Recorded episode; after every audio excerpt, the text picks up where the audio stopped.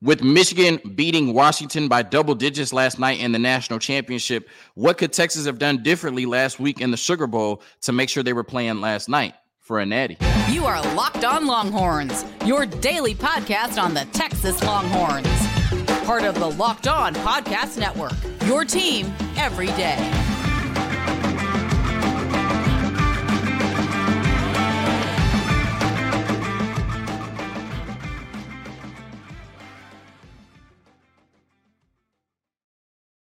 Locked On Longhorns, the show. Jonathan Davis, your host. Today's episode of Locked On Longhorns is brought to you by FanDuel. Make every moment more. Right now, new customers get one hundred fifty dollars in bonus bets with any winning five dollar money line bet. That's one hundred fifty bucks if your team wins. So visit FanDuel.com slash locked on to get started. And on today's episode of Locked On Longhorns, what could Texas have done differently last Monday night to make sure they were playing last night on Monday against Michigan? In the second segment, Adonai Mitchell and Jaylen Ford have declared for the N F L draft. My thoughts on them moving on and what that means for the program. Also, I forgot to mention Jonathan Brooks, silly me, yesterday on yesterday's episode. He had declared for the draft previously. Um, so what that means for Texas. And then Trill Carter is heading to Auburn in the transfer portal. And Alfred Collins is returning next year to the forty acres. So what that means for the program as well. And then in the last segment, which will be a tougher matchup, Michigan or Georgia next year. The last three national champions in college football will be on the Longhorn schedule. So like I said, Michigan on the road, Georgia at home. My way too early projection on which one will be a tougher matchup. All of that and more on today's episode of Locked On Longhorns, part of the Locked On Podcast Network, your team every day. So I was wrong. And usually when I'm wrong, I come on here and say I'm wrong. Sometimes if I'm wrong, depending on the severity of it, I'll take that take to the grave. But most of the time I come on here and say when I was wrong, and I was wrong yesterday. All right, I came on the podcast and said that Washington would win the national championship. I didn't think they would win it easily. I didn't think it would be a blowout, but I just thought Washington would win it, right? And I cited the recent history of uh, elite-level quarterbacks throwing to N F L wide receivers being the difference in the national championship, from Deshaun Watson to Trevor Lawrence, from Tua Tagovailoa replacing Jalen Hurts in the national championship, throwing the ball to Devontae Smith, to Joe Burrow, right, with Ja'Marr Chase and Justin Jefferson, to Mac Jones, right, winning it in twenty twenty. And then, you know, Stetson Bennett is in the N F L, even though twenty twenty-one and twenty twenty-two was really based on the defenses. And C J Stroud last year put Ohio State in position to beat Georgia or upset them and move on to the national championship. They would have smoked T C U as well. But the kicker missed like a thirty-seven-yard field goal, right? And so, you know, really it came down to a, a chip shot field goal that the kicker missed. Otherwise, we'd have another example of an N F L quarterback throwing to N F L wide receivers winning the national championship. So I thought that that would be the difference for Washington. I did not think that Michigan would just be able to run the ball down their throats and play defense. I thought that eventually at some point, right, J J McCarthy would have to match Michael Penix Junior throw for throw, and I just didn't think that that's something that he's capable of at this point in his career. And it didn't matter, right? Because Michigan was able to just run the ball down their throat and play defense. Now, I will say that even when Michigan had like two hundred twenty rushing yards, right, and they had, you know, ran for two of the easiest touchdowns you'll ever see in a game of that magnitude, the score was still twenty to thirteen, right? There was still room for Michael Penix Junior and that offense to make one play, right? Or him to, you know, show up and play like an elite quarterback and take that game over. But you have to give credit to the Michigan defense because they never allowed that one play to happen. And then eventually he had to start forcing it. He threw the interception that went all the way back to the red zone. They scored a touchdown on that.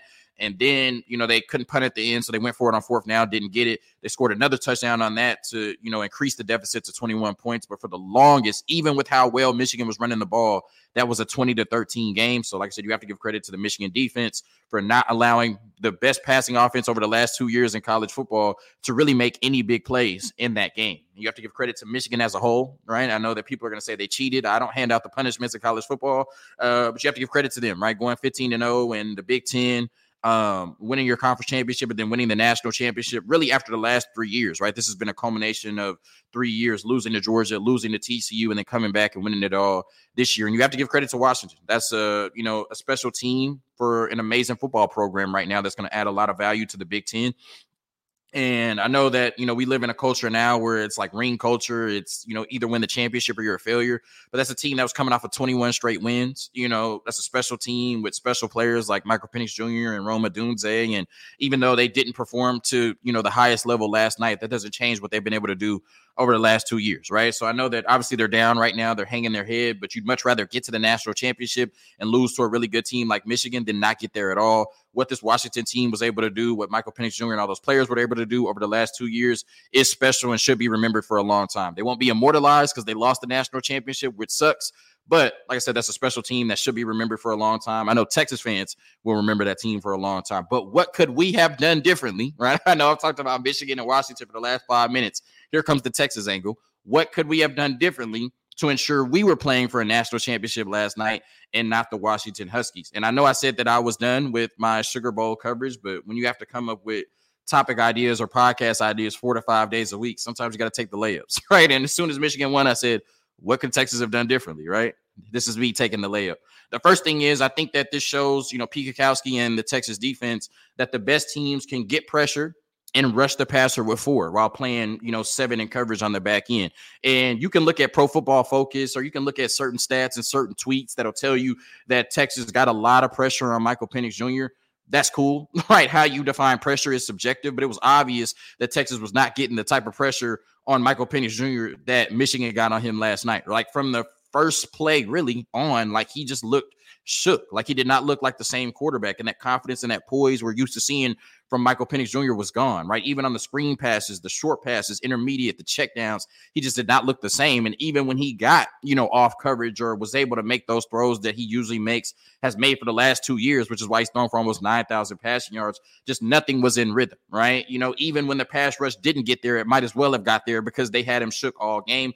And even though they only sacked him one time, it felt like every time he threw the ball, he was getting hit on the ground hard, right? Which is why the entire fourth quarter, he was essentially holding his ribs while they were like they were broken, right? It was almost painful to watch him try to play in the fourth quarter. So I can promise you that even though Texas got pressure, they did not get the pressure that Michigan got, and it did not have the type of impact that Michigan's pressure had on Michael Penix Junior Because like I said, he looked like a completely different quarterback against Texas, four hundred thirty yards on thirty-eight attempts against Michigan, one hundred seventy-five less yards, two hundred fifty-five on thirteen more attempts, right? With two interceptions compared to no turnovers and no sacks against the Texas defense. So this should be a lesson to, you know, Pete Kukowski and, you know, the defensive staff that the best defenses can get pressure with four, not having to blitz. And then, of course, they just started blitzing them at the end when they were up by double digits.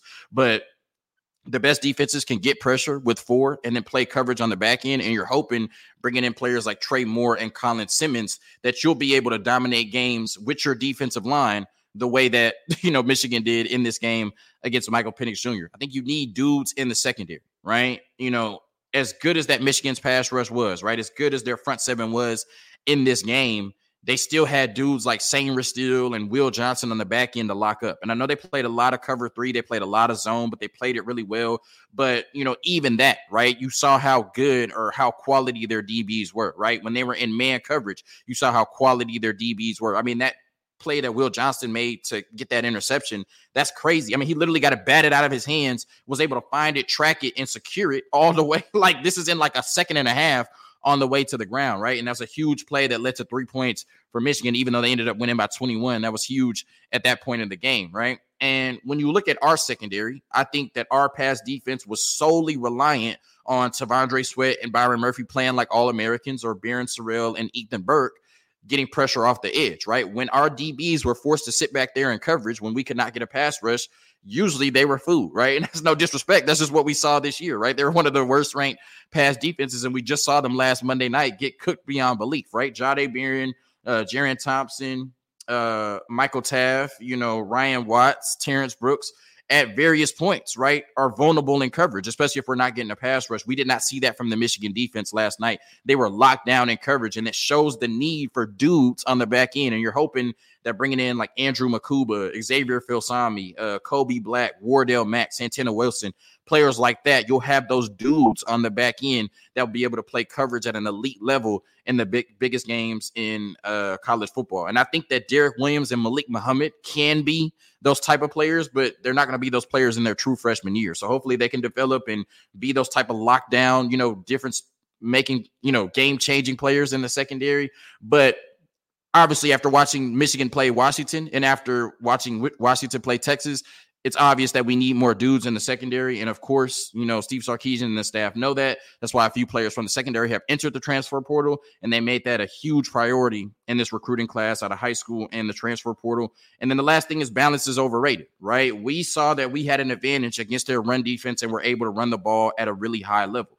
Michigan ran the ball thirty-eight times and passed it eighteen times. They were not interested at all in that game in terms of being balanced. I'm not sure if, you know, Steve Sarkisian felt like the passing offense had worked all year, if he felt like, you know, I got three N F L receivers and an N F L tight end, we're going to pass the ball and be able to run the ball. I'm not sure if he went into that game trying to prop up Quinn Ewers or put Quinn Ewers on a level playing field with Michael Penix Junior What was the case, right? But it was very obvious that Texas could run the ball at will against Washington. We were never down more than thirteen points, and that didn't come until the third quarter. But it just felt like, for whatever reason, I'm not sure if Steve Sarkisian got bored. I'm not sure if he wanted to make it a Michael Penix Junior Quinn Ewers game.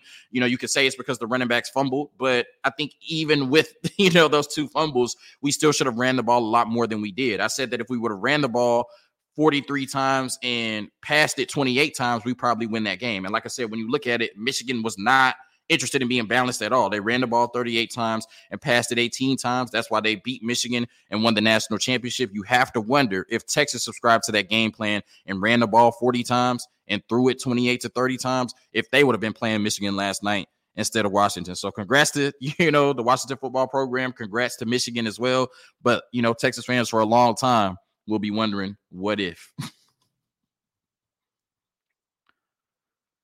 Today's episode of Locked Locked On Longhorns is brought to you by Jace Medical. I know we come to sports to escape from some of the crazy realities of life, but can we just talk for a minute about preparing for real life? According to the F D A, pharmacies are running out of antibiotics like amoxicillin right in the middle of the worst flu season in over a decade. This is scary. I can't imagine a more helpless feeling than if one of my family members or, you know, one of my friends' kids or anybody got sick while the supply chain issue kept them from the life-saving medication they needed. Thankfully, we'll be okay because of Jace Medical. The Jace Pack, Jace Case is a pack of five different antibiotics to treat a long list of bacterial illnesses, including U T Is, respiratory infections, sinuses, skin infections, among others. This stuff could happen to any of us. Visit Jace Medical dot com and complete your physician encounter. It will be reviewed by a board-certified physician, and your medications will be dispensed by a licensed pharmacy at a fraction of the regular cost. It's never been more important to be prepared than today. Go to Jace Medical dot com and use offer code LOCKEDON to get twenty dollars off your order.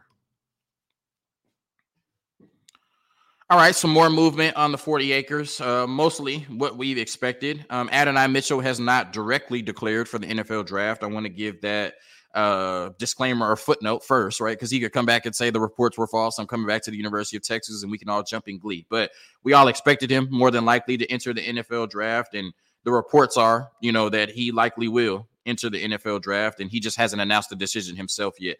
Um, didn't put down his career stats because I'm not really interested in what he did at Georgia, but this year at Texas, he was phenomenal.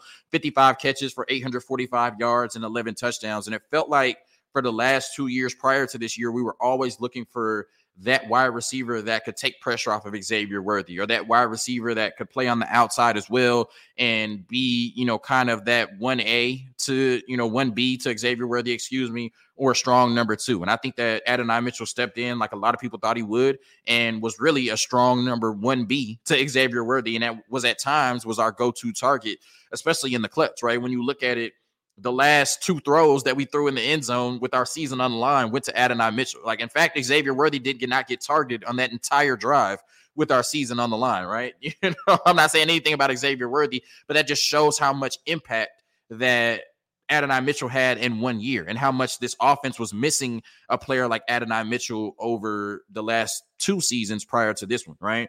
He had three hundred-yard games this year, which was tied with J T Sanders, so that shows how much impact he had for our passing offense. And just when you look at the big plays against Alabama, specifically after Alabama took that sixteen to thirteen lead, you know, really throwing the ball to J T Sanders and uh, Adonai Mitchell in the third and fourth quarter are the reasons that Texas was able to pull away and get their biggest win, you know, possibly in over a decade on the road against Alabama. So he was a huge reason for us winning that game. The huge catch on the sideline against T C U to seal the game. He also had a big one against Alabama as well, um, on the sideline to get a crucial first down when they played him in one-on-one coverage. And then catching his fifth playoff touchdown, right? It felt like, oh, okay, he had four, you know, touchdowns in four playoff games. Like, okay, that's kind of, you know, coincidental, even though he's going out there and making the plays. But then, of course, he comes to Texas, and in Texas' first playoff game ever, they had to make sure that they got Adonai Mitchell a touchdown after he had to complain to the, you know, to Steve Sarkisian and the, you know, offensive coaches on the sideline to get him the ball. But he got his fifth playoff touchdown in five playoff games. It just shows how, you know, impactful he is as a wide receiver. And it shows how much impact he brought to this Texas football team, that we had our best season in over twelve years, right? You know, as soon as Adonai Mitchell showed up to campus, he's just a winner. He's been a winner his three years in college football, and I expect him to do some more winning in the National Football League, if indeed that is the decision he makes. Jaylen Ford, um, it's just been a special linebacker for us, you know, over the last two to three years, really the last two as a starter.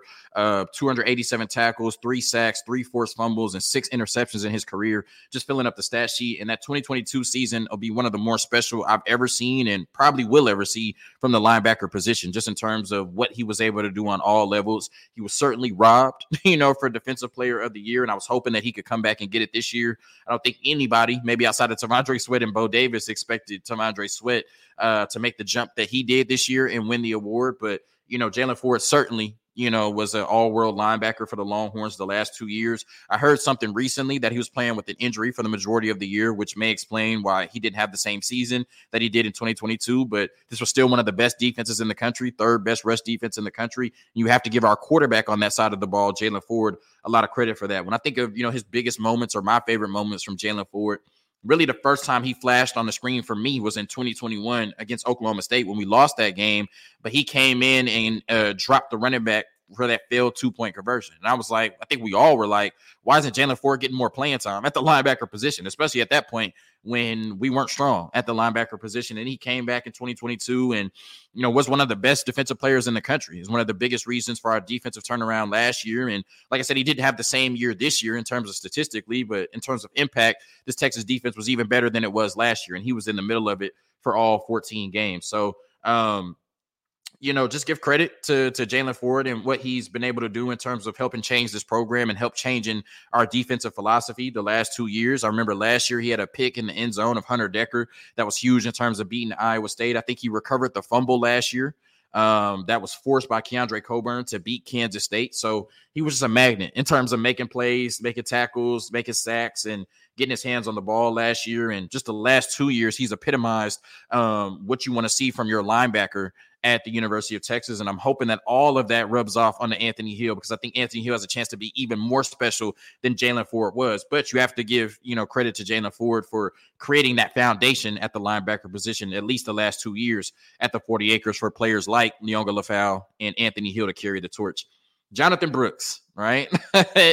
I do not know how I forgot to mention Jonathan Brooks yesterday and what he meant to um this football team this year. You know, obviously we would not be in the position we were in, you know, even though we fell short, without Jonathan Brooks. And, you know, I think that you can make the argument that if Jonathan Brooks does not get hurt, right, we don't start getting away from the running game the last two games. It worked against Oklahoma State. Obviously, it didn't work against Washington. And I think that you can make a good case that Jonathan Brooks helps lead Texas to a national championship if he doesn't get hurt, just because there was no way that you could go into a game and not give him twenty-five touches the way that he was playing, right? But, you know, injuries are a part of football. And like I said, for a long time, Texas fans will be wondering what if. We were all excited to see Jonathan Brooks from the first time he took carries, right? Even behind uh, Bijan Robinson and Roschon Johnson, you looked at Jonathan Brooks and said, he's special. And when he gets his time, he's going to carry the torch just like they did. Maybe not as productive, but he's going to be a very good running back at the University of Texas.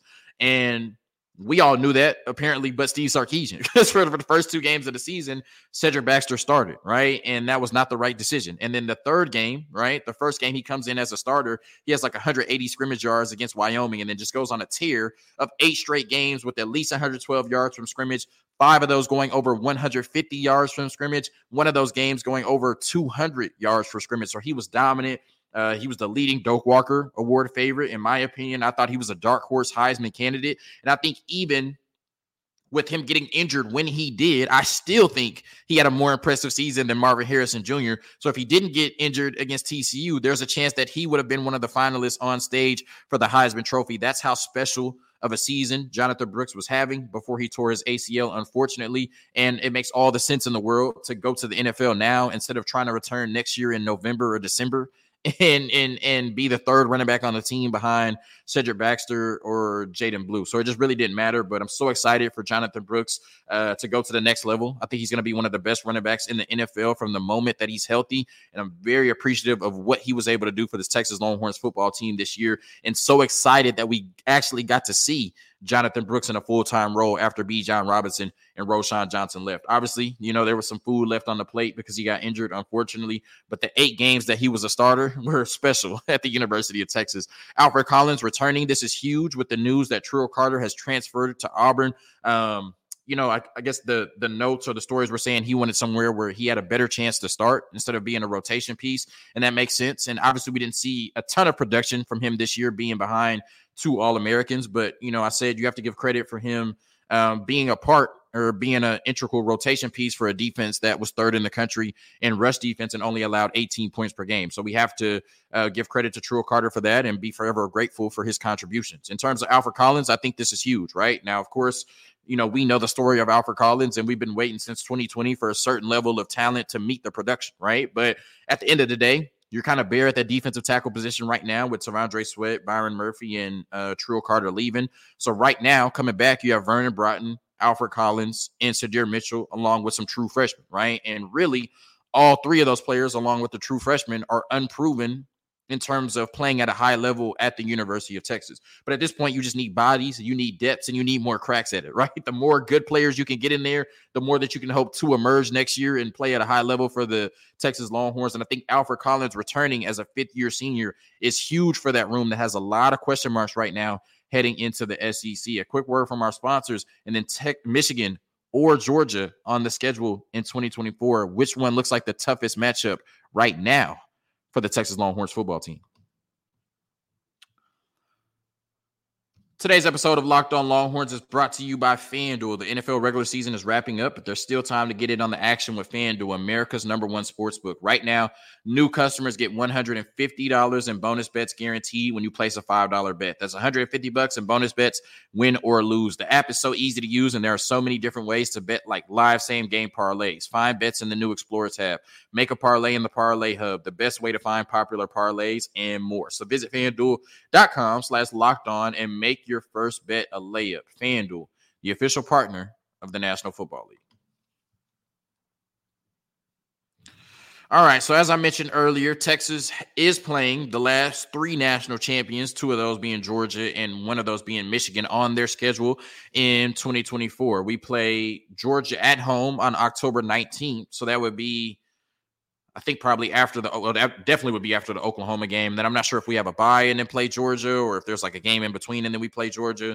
But either way, right, it's going to be a tough October for the Longhorns. And then the second game of the season, Texas goes on the road to Ann Arbor, Michigan, and will play the defending national champion Michigan Wolverines. So which one looks like a tougher matchup right now for the Texas Longhorns? I would have to say Georgia, right? When you look at Michigan, you know, there's been a lot of smoke about Jim Harbaugh returning to the National Football League. And I think that, you know, a lot of people will say, well, he just won the championship at Michigan. How can you leave? I think it's the opposite, right? You know, like I said, this team was three years in the making.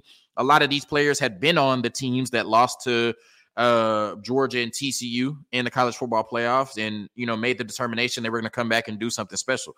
But that group is largely gone, right? Will Johnson, you know, Sain Restill, um the big dude, I'm forgetting his name right now, um I think Graham, the defensive tackle who was elite. Uh on the offensive side, you're losing Blake Corum, probably half that offensive line. J J McCarthy, he's got a really good grade from Mel Kiper. Mel Kiper he should enter the N F L draft.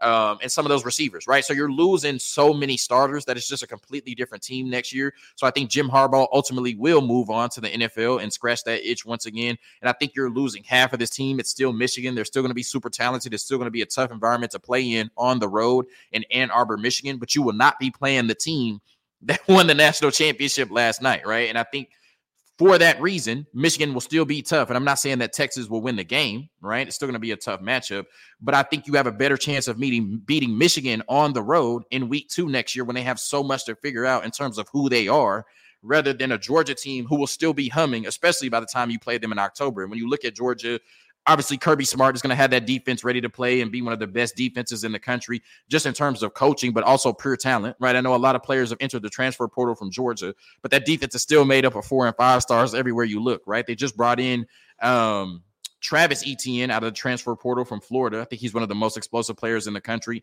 And you have Carson Beck returning at the quarterback position. And we know how important continuity at the quarterback position can be, right? So, you know, obviously Georgia is losing uh, Brock Bowers. You know, I'm not sure if they're losing Ladd Mackaki or not, you know, and they're probably losing one of their best offensive tackles. But I think Georgia is returning more. I think Georgia probably is just the best team still in college football right now. But, you know, losing the S E C championship kept them out of the college football playoff. And I think while a Michigan team will still be finding themselves potentially with a new head coach in week two, Georgia will be humming with a lot of continuity on October nineteenth. And even though it's at home, that's going to be a very tough matchup for the Texas Longhorns, because like I said, you know, I know that they didn't make the college football playoff, but that's more about there only being four teams in there than Georgia not being a good team. You still can make the argument, and I'll still listen to it, that Georgia is the premier program and premier football team in college football right now. I mean, we saw what they did to Florida State, right? Missing a lot of their players. And I think that's going to be a very tough matchup for the Longhorns on October nineteenth next year in D K, in D K R. Both tough matchups, but I'm not saying that Texas will lose to Michigan or to Georgia. I'm not picking the game at all right now. I just think Georgia will be a tougher matchup than Michigan next year, even though Michigan is the defending national champion. Thank you for tuning in to another episode of Locked On Longhorns, part of the Locked On Podcast Network, your team every day. Hook 'em. Peace.